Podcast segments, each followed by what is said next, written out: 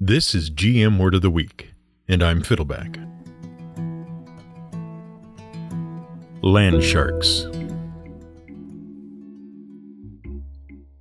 We've adopted for ourselves a complicated job here at the GM Word of the Week. Every week, we try to wear the hats of scientists, sociologists, anthropologists, historians, religious scholars, literary and cultural experts, including both the classical and pop literature and culture. And we try not to restrict ourselves to one continent or hemisphere or corner of the globe. In short, we try to be experts in everything, everywhere. Okay, not experts. We're interested laypeople with a broad range of interests and a willingness to do a lot of research about some pretty silly questions. But that's not our point. Our point is this of all the things we do, the most difficult thing is usually figuring out the history of Dungeons and Dragons and other games that serve as the loose theme that holds all of our episodes together. Because the history of D&D isn't as well recorded as most of the other topics we discuss. Heck, it's often easier to find something about the Dark Ages, a period in history that's been named for the fact that it's hard to know anything about it, than it is to research where the particular spell or monster or magic item came from in D&D. Take, for example, the rust monster, the owlbear, and the the bull the the bu the the bu the the land shark. You know, B U L E T T E. The one whose pronunciation people are always fighting about. The rust monster is a flat insect like thing about the size of a big dog it has a tail that ends in a strange propeller like thingy and two long feathery antennas. And when it touches anything made of metal, like armor and swords, with its antenna, that thing is reduced to a pile of rust. The owlbear is a dumpy looking bear beast with the head and beak of an owl. And the land shark is a cross between an armored armadillo and a snapping turtle the size of a large cart or a small house that burrows effortlessly underground. It lives to dig into halfling burrows and devour halflings. Those are its favorite food. Or at least they were back when halflings lived in burrows and were legally distinct from hobbits, we swear. So, where did those things come from? They have no basis in any sort of world mythology. No naturalist ever confused a bear eating an owl with a weird hybrid monster and added it to an ancient biology textbook. No sealers ever saw a land manatee and thought it was a burrowing turtle beast. Well, would you believe those three monsters were all dinosaurs? No? Well, would you believe they were marketed as dinosaurs? And the reason they were marketed as dinosaurs to the creator of D&D was because of the American Civil War, German currency, and an economic collapse. Here's what happened. Gary Gygax found himself in a little dime store in his hometown one day. A dime store, if you're unsure, is a little store packed with useless off brand crap. They also used to be called five and dime stores. Today, due to inflation, we call them dollar stores, or in England, pound shops, or in Japan, 100 yen shops. More generally, they are called value stores, or more colloquially, they are all one price stores. Now, one price stores have a very interesting history. And this is where all that stuff about the Civil War and German money and economic collapses come in. Most people who are savvy about the history of shopping, and there's probably not a whole lot of people apart from us who make that claim, which is why we get invited to so many parties. People who know the history of retail often credit American entrepreneur Frank Winfield Woolworth with inventing the concept of the value store. But in his 1919 autobiography, he admits all he did was make the idea popular and profitable. The truth is that after the American Civil War, one price stores started popping up all over the country. The basic idea was simple. The store would offer a mishmash of whatever goods they could get their hands on and price whatever they had at one price 49 cents, 95 cents, 10 cents, whatever. In Boston, for example, you could walk into Pizer's 95 cent store and buy five yards of denim for 95 cents, or two pairs of ladies' drawers, or a wool shirt, or four towels, or nine bundles of cotton. All the stuff was either 95 cents an item or bundled into a 95 cent bundle. And why were they so popular? Well, that's because of something called the Great Depression. No, no, no, not that one. The other one. the one in 1873 that had to be renamed after the Great Depression of 1929 came along. See, that's the trouble with naming things the Great Whatever or the War to End All Wars. When another thing comes along that's even bigger or greater, you have to rename everything.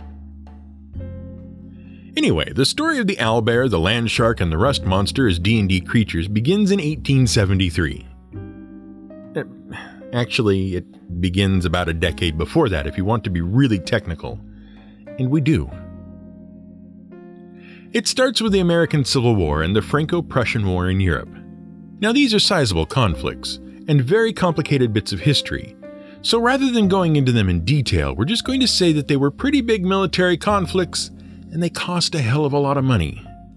But more importantly, they caused the standard sort of inflation that all conflicts cause.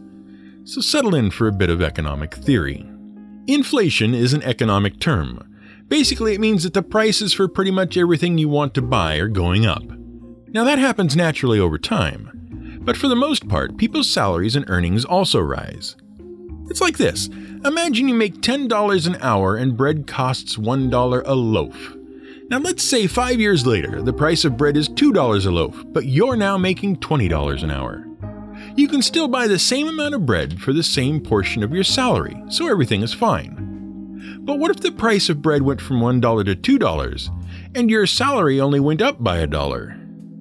Now you can only buy half as much bread as you used to. That's the problem. Now, in a war, in just about any country, there is always a period of inflation prices suddenly rise. And that's because of two factors. First of all, the government is suddenly spending a lot more money buying things because an army needs all sorts of stuff, not just guns and bullets, but food and cars and boots and cots and tents and, well, everything. And the government also needs raw material like iron and steel and rubber and gasoline and oil. And whenever someone is buying lots and lots of stuff, the people who have the stuff can charge more for it. That's the law of demand. The more someone wants something, the higher the price of the thing. But at the same time, in a war, suddenly a whole bunch of people aren't making things anymore. Some of the people who would normally be making cars and boots and farming food and smelting steel are tromping through a foreign country in army boots. And also, all of the goods that are being made aren't being sold at the store anymore. They're being shipped off to the army in some foreign country.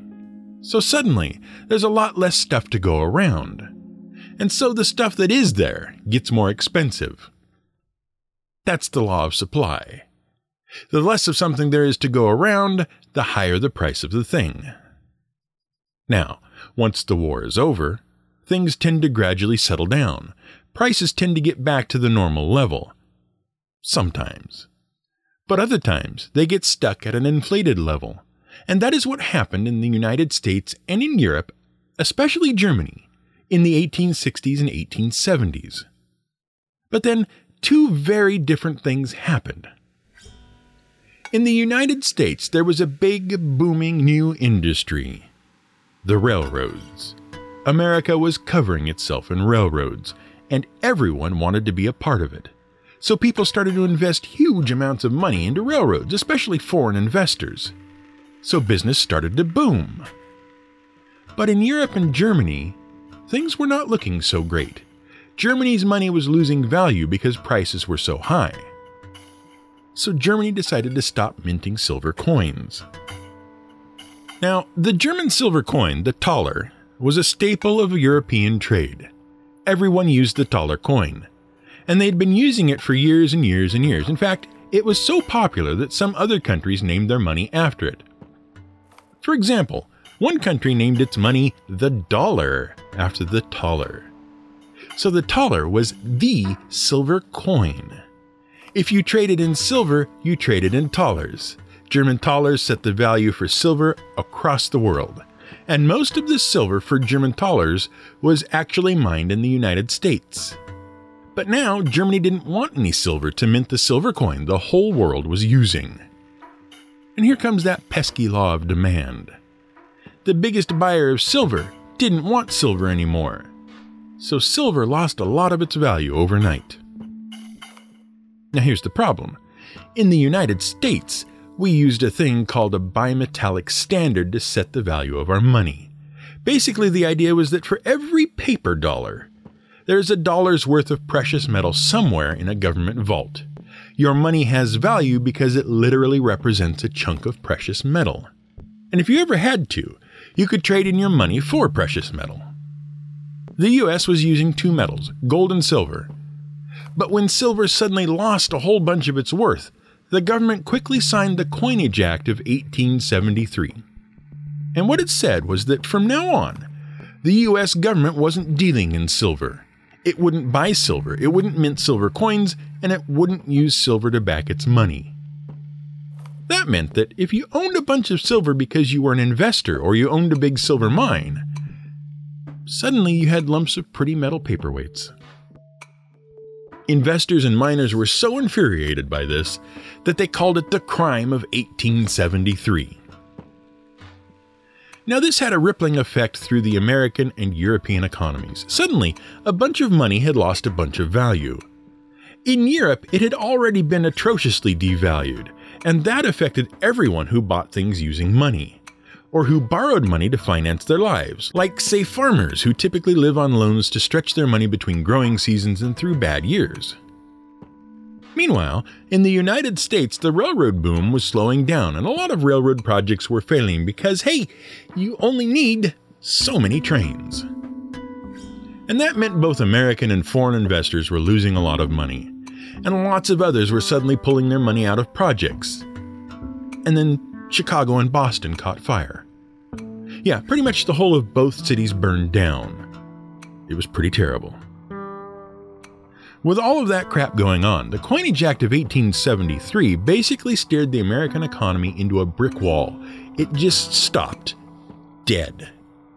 And when people realized what was happening, everyone ran to the banks to withdraw their money.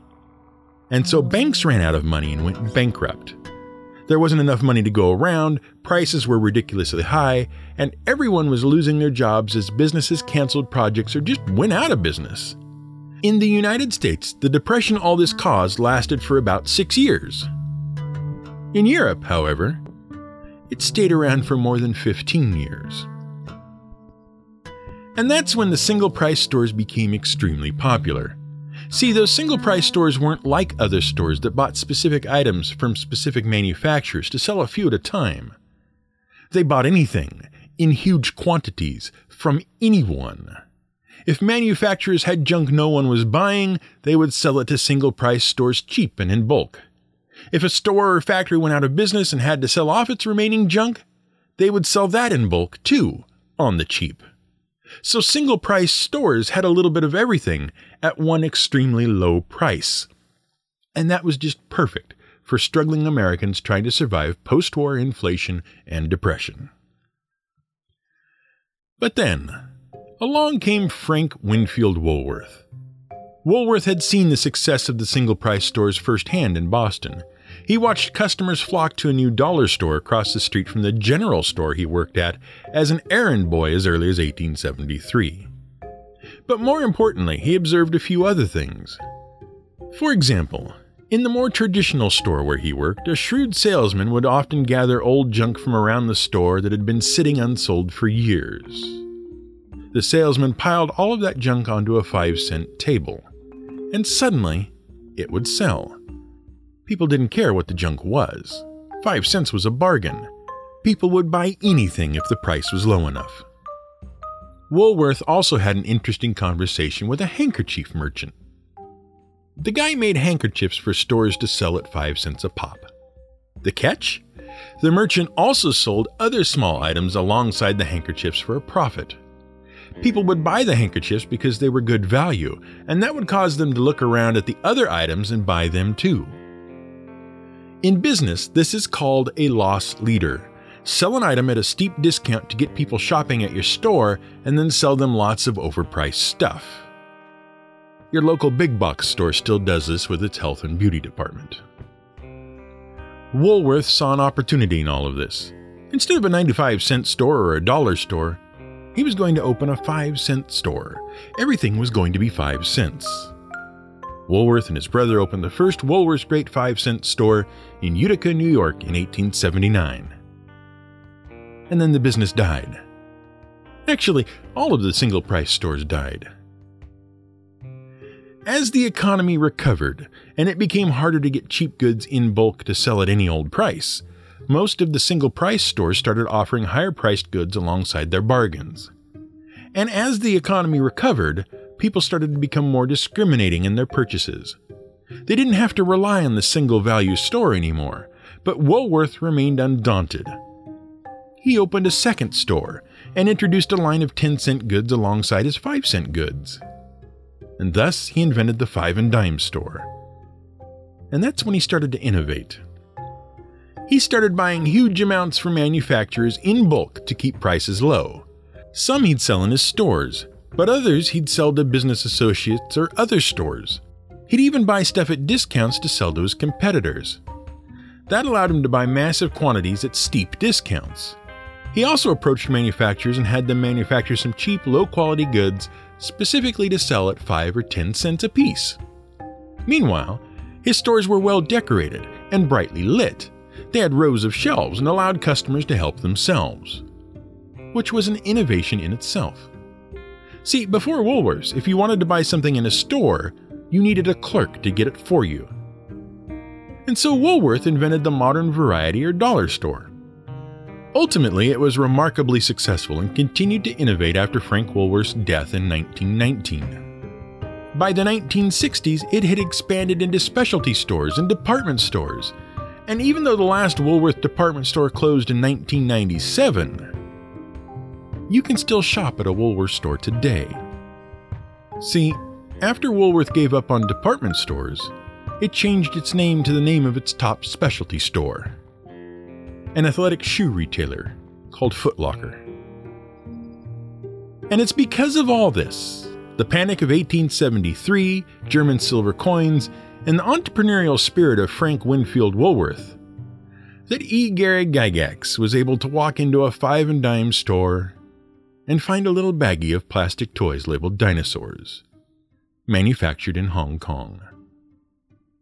He paid less than a dollar for the thing, and when he got it home and broke it open, he discovered that whoever made it had no idea what a dinosaur was. Amongst the weird, misshapen plastic beasts was a beast that looked like a beetle with a propeller tail and long antenna, and a beast that looked like a fat, dumpy bear with an owl's head, and one that looked like a mix between a snapping turtle and an armadillo. The land shark. This has been GM Word of the Week. It's written and researched by the Angry GM and produced by me, Fiddleback. You can support us on Patreon at patreon.com slash gmwordoftheweek. You can find more at gmwordoftheweek.com and theangrygm.com.